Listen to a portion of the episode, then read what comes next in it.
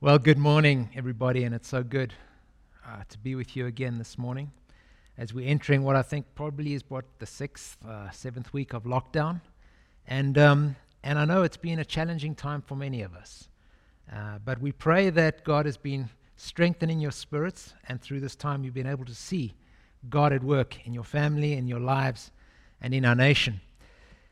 If you've been tracking with us over the last three weeks, you know we've been dwelling in 1 Peter.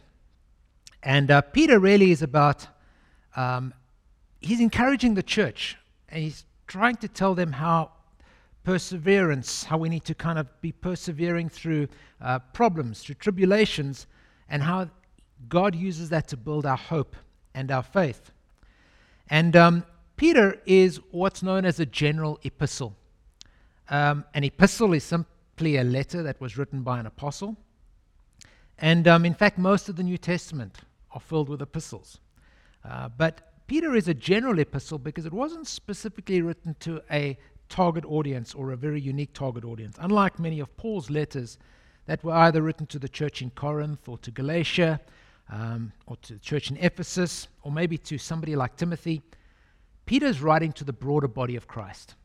And he's challenging the broader body of Christ to say, hey guys, when you're going through tough times, don't be concerned. Don't think the end of the world is near, even though it could be, because God is going to carry us through it. Now, it's interesting, folks, because when Peter wrote this, it was probably around about 60 AD. And that was the time when Emperor Nero was in charge. He was the emperor of the, of the entire Roman Empire, and uh, he was notorious for his persecution of Christians. He was probably the emperor responsible for the deaths of both Peter and Paul, not to mention thousands of other Christians who were martyred for their faith at the time. Now let's just reflect on that for a second. You want to talk about a crisis. Things don't get worse than this. This is a time when some of the most prominent leaders in this young Christian movement, a movement that hasn't been around for more than 30 years or so, are being massacred in some of the most horrendous ways. I'm sure most, most of the body of Christ were kind of looking around at each other and wondering, is this it? Is this the end of our faith? Is this the end of the world? And in fact, many of the apostles thought that the end of the world would be nigh, even when they were writing these letters. And so when Peter wrote this letter, we got to understand he wasn't dealing with some theoretical, doctrinal concept. Peter wasn't writing something that we would sit and reflect on 2,000 years later.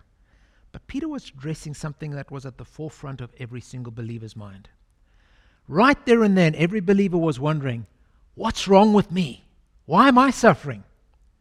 God, what's wrong with you? God, why, why, why are we suffering like this? God, what's wrong with the church? Why are we suffering? And so I guess in many respects, 1 Peter is pretty relevant to us today as well.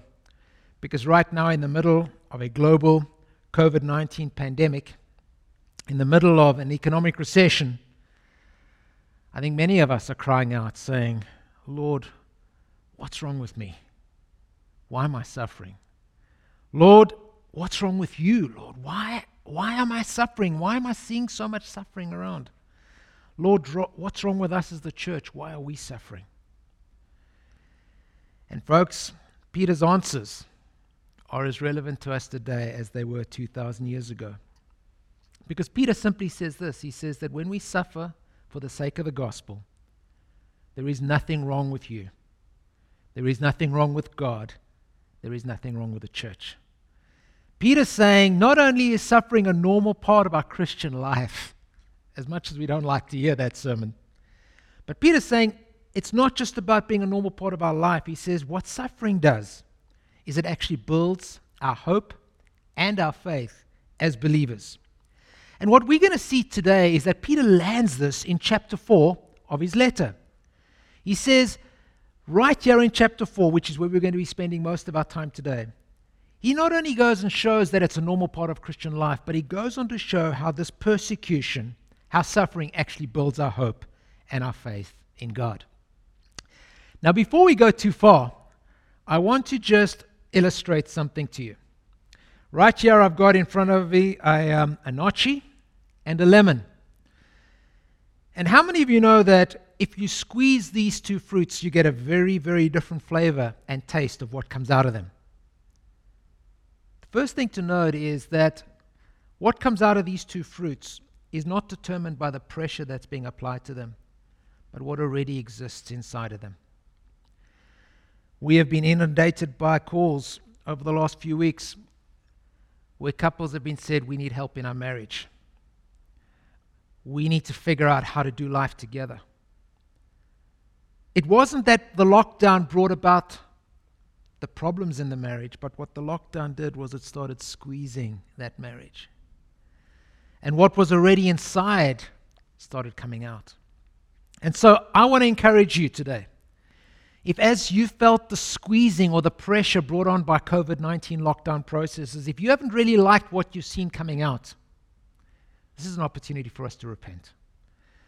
Because what God wants to do is He wants to make sure that when we get squeezed, it's not something bitter, something sour, that's sharp taste that kind of offends people. But God wants to make sure that when we get squeezed, His goodness comes out. And so, what Peter is doing in this letter is he's not addressing it to the lemons, he's addressing it to the body of Christ. He's addressing it to the people that have tasted and seen that the Lord is good. He's addressing it to the people that, despite having committed their lives to Him, are still feeling pressure. But He's saying, Don't worry about it, because as that pressure gets applied, as long as my goodness comes forth, my kingdom will be established. So Peter is talking to the Naartjies. Say it to yourself, say to your friend, I'm a Naartjie. Only in this context. But Peter is talking to the Naartjies. He's talking to those who have had their lives transformed by God. And Peter's now speaking to them and he's saying, Listen, guys, you will have suffering, you will have persecution. It's not going to feel like fun. But know this that when you apply a biblical lens to what's happening in your life, you will see God in the midst of it. Now, what do I mean by a biblical lens? Well, I borrowed one of these from the film crew before we started. This is a lens. It fits on the front of a camera. In fact, it's probably the most expensive part of a camera. Now, a lens can just be completely unfiltered, which means what you see is what you get, you know. Um, and hopefully, you know, the lens that you've got, you know, looking at me right now, um, it could be one that is just a standard lens. And so you're seeing exactly what you see, and you're also only seeing pretty much me filling most of the frame. But we have another lens here, which is a wide angle lens. And when we switch to the wide angle lens, you'll notice that I'm a lot smaller in the frame, and you see a whole lot more of the picture. And so certain things become more focused, and other things fall out of focus. What Peter is saying to us is he's saying, when you look at persecution, it's important that you use the right lens. And the lens that Peter wants us to use is a biblical lens. And that biblical lens, folks, Peter says we need to look at persecution in three ways. We need to look at it with a lens of perspective, we need to look at it through a lens of purpose, and we need to look at it through a lens of perseverance. And when we are able to look at it through those biblical lenses, we will see why Peter believes that perseverance isn't just normal, but perseverance itself, sorry, that persecution isn't just normal, but that persecution itself builds hope and builds faith. So let's kick off together. The lens of perspective. Now, as believers, we see things differently. For those of us that look in from the outside, those that are not yet part of the body of Christ, often they will look at us and they'll kind of look and say, Are you guys for real? Are you serious? This looks a bit like a fantasy novel. It doesn't seem real. So let's read together in 1 Peter chapter 4 and just see if we see some of this fantasy novel stuff coming out. Verse 1 Therefore, since Christ suffered in his body, arm yourself also with the same attitude. Because whoever suffers in the body is done with sin. As a result, they do not live the rest of their earthly lives for evil human desires, but rather for the will of God.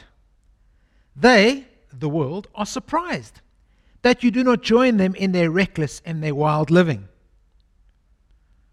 Hmm, Peter, are you for real?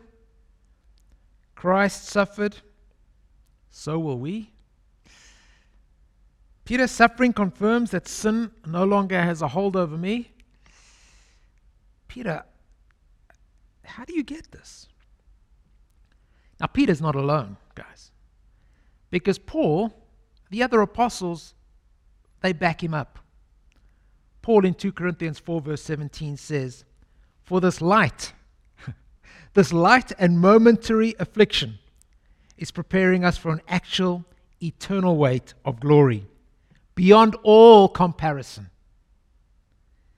Now, you're probably going, man, I'm a Christian, and that sounds like science fiction to me.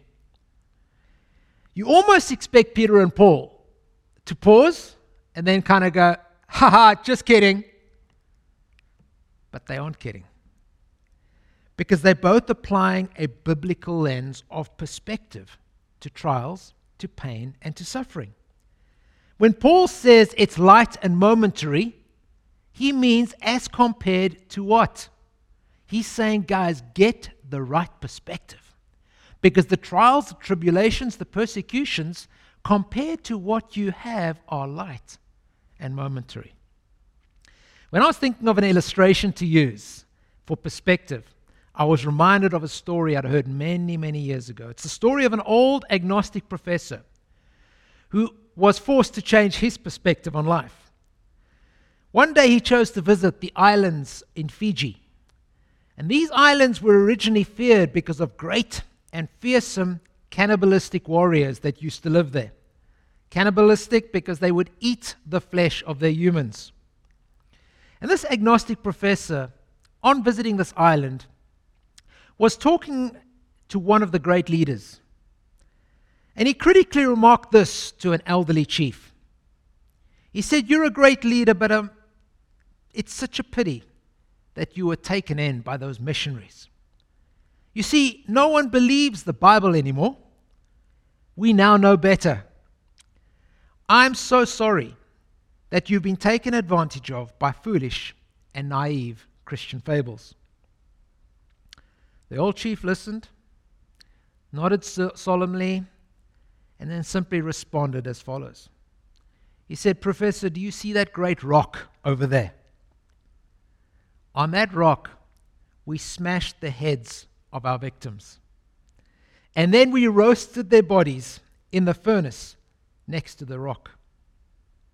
If it hadn't been for the missions, if it hadn't been for the transforming power of the Word of God, if it hadn't been for the love of Jesus that has changed us, you and I, Professor, would not be having this intellectual, although misguided, conversation. Right now, Professor, I would be feasting on your flesh. I think that perspective of the professor changed quite radically. Because all of a sudden, this theoretical concept of a God and who needs one became a reality. See, this chief wasn't thinking theoretically about the concept of a God. This chief knew how that God had changed the lives of his ancestors radically. Where they used to be a cannibalistic nation destroying their enemies and eating their flesh, their lives had been completely transformed. So, what are Peter and Paul saying to us? What should our perspective as believers therefore be? Right now, we're in the midst of a global pandemic. It's already infected almost 4 million people. It has brought the world to a standstill. We recognize its danger, and we are treating this pandemic with a great deal of respect and care. But let me tell you about the greatest pandemic of all times. A pandemic much more dangerous than COVID 19 a pandemic that has affected all 7 billion people that preside on the earth right now, and every single one of those who have lived before we did. It's a pandemic which results in certain death for every single person as soon as they are born on this planet. The good news, though, is that there's a vaccine, and this vaccine is readily available. A vaccine that not only sets us completely free from the symptoms of this pandemic, but sets in motion a good work that God, through His Holy Spirit, begins to do in us and through us and continue to do us until we reach the state of perfection. This work takes us deeper and deeper, further and further, from glory to glory. And of course, that vaccine is Jesus Christ. When we consider the price that was paid, the debt that was forgiven, and the victory that was attained, friends, we have no choice but to agree with Peter and Paul. It changes our perspective on every other kind of challenge that we face. It changes our perspective on whatever else life might throw at us. Because you see, friends, our hope and faith in the midst of persecution is not some strange science fiction novel. It's the realization that even if the enemy does his worst, compared to what's already been done for me, what's already been attained for me at Calvary, anything else in comparison is hmm, perspective. And friends, I don't want to make light of any of the specific and special circumstances that you might be facing right now. But I would like to urge you the way Peter and Paul urged their followers in their letters to pause and reflect on what he's done for us. Because with the right perspective, we will see things the way God sees them. But Peter gives us a second reason for how faith and hope are built in the midst of persecution and suffering, and that's through the lens of purpose. Verse 8 says, Above all, love each other deeply, because love covers a multitude of sins. Offer hospitality to one another without grumbling. Each of you should use whatever gift you have received to serve others as faithful stewards of God's grace. If anyone speaks, they should do so as one who speaks the very words of God.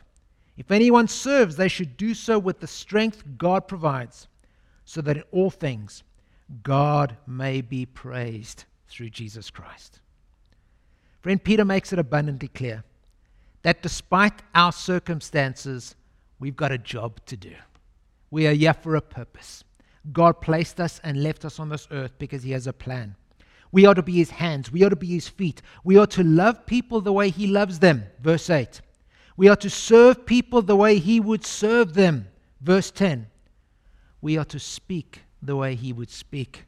Verse 11. So that through our actions, people will be drawn closer and closer to God. Our purpose, friends, is to reflect Christ to the world. Our purpose is to be the instrument through which the Holy Spirit flows.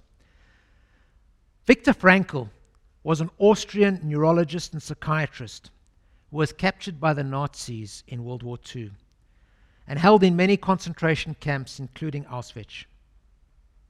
He eventually survived the Holocaust, but he lost his wife, he lost his father, he lost his mother, and he lost his brother, who were all murdered in Nazi concentration camps. When asked what was key to surviving the Holocaust, he often noted the following.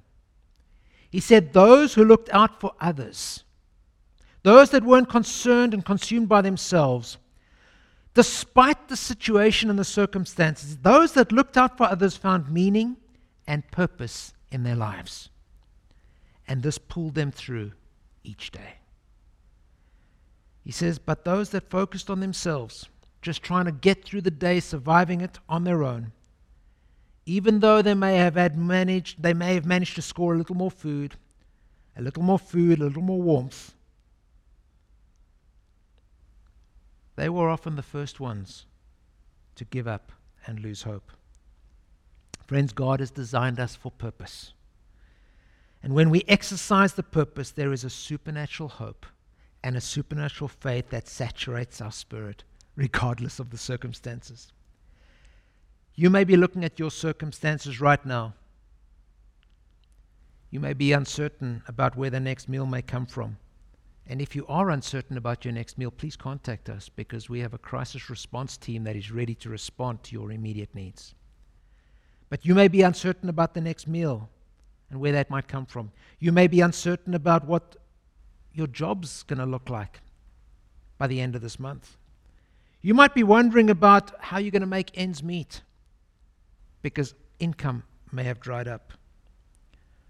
Friends, regardless of the circumstances, I'd like to urge you to stop and rather fear what may or may not be.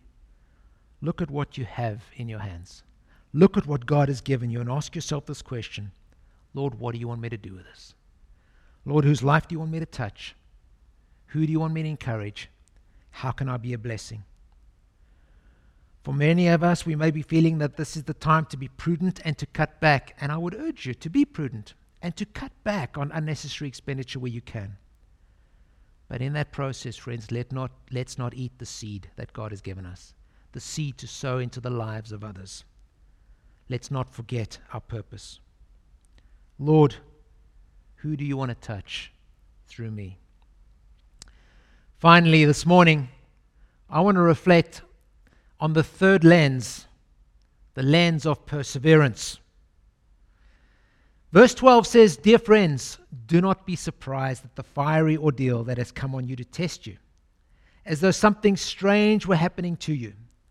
But rejoice inasmuch as you participate in the sufferings of Christ, so that you may be overjoyed when his glory is revealed. If you are insulted because of the name of Christ, you are blessed, for the Spirit of God sorry, for the Spirit of glory and of God rests on you. Verse 19. So then, those who suffer according to God's will should commit themselves to their faithful Creator and continue to do good. I don't know about you, but I'm really, really glad Peter waited until the end of his letter to get to the higher grade stuff. I mean, again, this probably looks like uber Looney Tune uber kind of fantasy. Come on, Peter. How does perseverance build hope and faith? Surely I just want to get through this as fast as possible, and the sooner I can get through it, I can breathe and then be full of hope and faith once more. But Peter says no. Perseverance itself builds this hope and faith. Fortunately, we all understand perspective by this stage. Fortunately, we all understand purpose.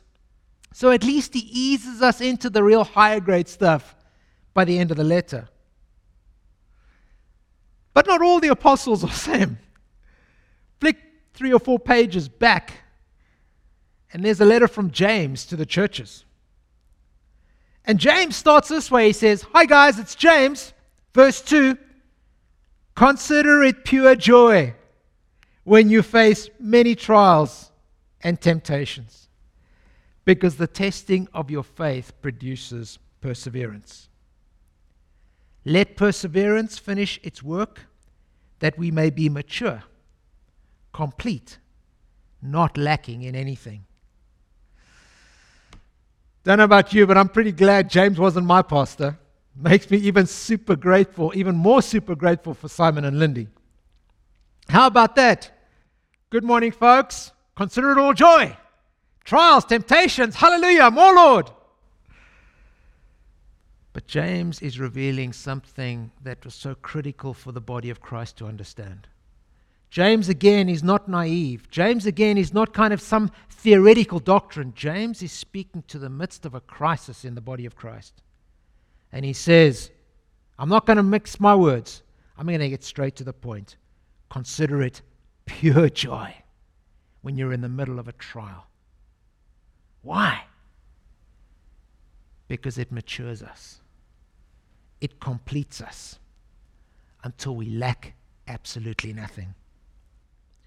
I've got an illustration that I want to take you through today in the few minutes that are remaining. And, um, and uh, I brought a couple of props with me. And um, this prop over here, well, before we start, l- let, me, let me get ready for this because uh, and, and before you become really impressed, this is the first time I've ever put this apron on, so I'm not sure how this is going to turn out, but let's give it a go anyway. During lockdown, the family have been experimenting with things around the kitchen, a little baking, cooking, etc. And I've been a, a willing recipient of all the good stuff that's been coming out of the kitchen. And as I was chatting to my good friend, Pastor Bill Anstruther, he gave me a great illustration that kind of brings across this point of how perseverance builds hope and builds faith. And so this box represents, let's say it's my life, okay? And in this box, God has given us, given Dorian some strengths and abilities, right? And uh, what do they look like? Well, hallelujah, God has given me He's given, he's put some eggs in my life, and that's a strength I'm particularly grateful and fond of. And he's put some self raising flour in my life, and uh, there's some milk in my life, and these are super, super strengths. In fact, I'm very proud of these. And so God comes along to Dorian and he says, Dorian, I am, I'm really pleased about what's happening in your life. I'm pleased that you're wanting to use these strengths to serve me. Can we go to the next level? And of course, I say, God, I would love to go to the next level with you. So God says, Well, the next level is going to take quite a bit of sacrifice. God, whatever it is, I understand perspective. I understand purpose. Whatever the sacrifice, God, I'm there. Let's do it. So God says, You sure? Bring it on, Lord. Ah! God, what are you doing?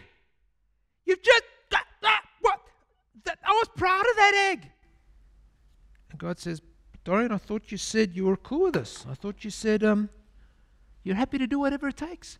Yeah, but God, you broke me. You, you, you, you exposed me. What's going to happen to the strength that you placed inside of me? God says, Well, when I said I was going to use you, I meant just that. I'm going to use you. You sure you're okay with it? Well, Lord, it wasn't quite what I expected, but okay, Father, I guess the worst's over, so let's go. Well, Dorian, um, it's going to get a little worse, but uh, you see, so what I need to do, ah, ah, ah, we're going to have to mix you up a little bit. And so, you know, this beautiful shaped egg is going to get whisked around a bit, and it's not going to feel that pleasant. But of course, now I'm maturing in God, and I'm saying, okay, Lord, if this is what it's going to take, this is what it's going to take. God says, good news is uh, you'll notice that um, some of that milk, I'm going to add some of that into this whole mix as well. And uh, some of the self raising flour, ah, that's exactly what we need. And I'm going to put some of that into this equation too. And so, uh, bear with me, Dorian, but we are going to be adding a bit more of this stuff in here. Don't look too closely at the quantities. I've never done this in my life before, right? But God knows what He's doing. So uh, God's mixing all this up. He says, Dorian, I'm really excited about how well you're taking this, and I'm really excited about what I'm doing in your life. What should we do with you? What should we do? Ah, Dorian, I know just what I want to do with you. I know just what's in store. Need a bit more of this milk strength that I've placed. And we are going to we're going to get this really good. Lord, what are we doing? We're making an omelette? No, Dorian, I don't think an omelette is what I've got in store for you and for your life. Ah, you know what I'm thinking? I'm thinking chocolate brownies. Lord, that sounds awesome, but um, you're going to have to put a few more strengths in my life because I think we're missing a few ingredients. Yeah, I could put strengths in your life, Dorian, but you know, there's another way we can do this. We can uh, bring a couple of other brothers and sisters to the party as well. Um, okay, Lord, what do you mean? Well, you know um, Sister Coco. Oh, Lord, I love Sister Coco. She's awesome. She's amazing. Great. Well, how about we add a bit of Sister Coco into your life and see where that takes us? Lord, that's a great idea. And so we're adding a bit of Sister Cocoa here because you can't make chocolate brownies without cocoa. All right? And so we add in a bit of Sister Cocoa and things are going well. Hallelujah. Man, this reminds me of when I used to make mud cakes in the garden, long, long time ago. So God's mixing all of this stuff up. He's kind of preparing the batter, whisking around. Ah, it's uncomfortable at times, but we know there's a bigger purpose. God says, you know what? There's still something missing. I know what it is. Brother xylitol. Brother xylitol. God, you got to be kidding, man. That guy just thinks he's sugar, and we know, man, xylitol is not sugar. Dorian, you're going to have to trust me on this one because I made xylitol and I know what we need to do. I know what we need because I'm making a very special chocolate brownie recipe and it calls for xylitol, not sugar. And so, even it scratches and it's not that pleasant because let's face it, not all relationships in the body of Christ are pleasant. We persevere and we press on because we realize God's got a bigger plan. And when God is finished, that process, he turns to Dorian, Sister Coco, and Brother Xylitol, and he says, Guys, we're almost done. One more part of the process. And this process might seem like the worst, but don't worry. I know you can do it. Because whilst I've been mixing you together and refining you and preparing you, I turned up the oven at the back there. And I'm about to pop you guys in at 180 degrees Celsius to finally prepare you. Because you see, my plan for you is that I turn you into the most beautiful chocolate brownies so that when the world sees them, when the world sees them, smells them, and tastes them, the world is going to be reminded of the goodness and the greatness of who I am. The goodness and the greatness of who I've made you because of who because I live inside of you. And the goodness and the greatness of what I want to do in their lives.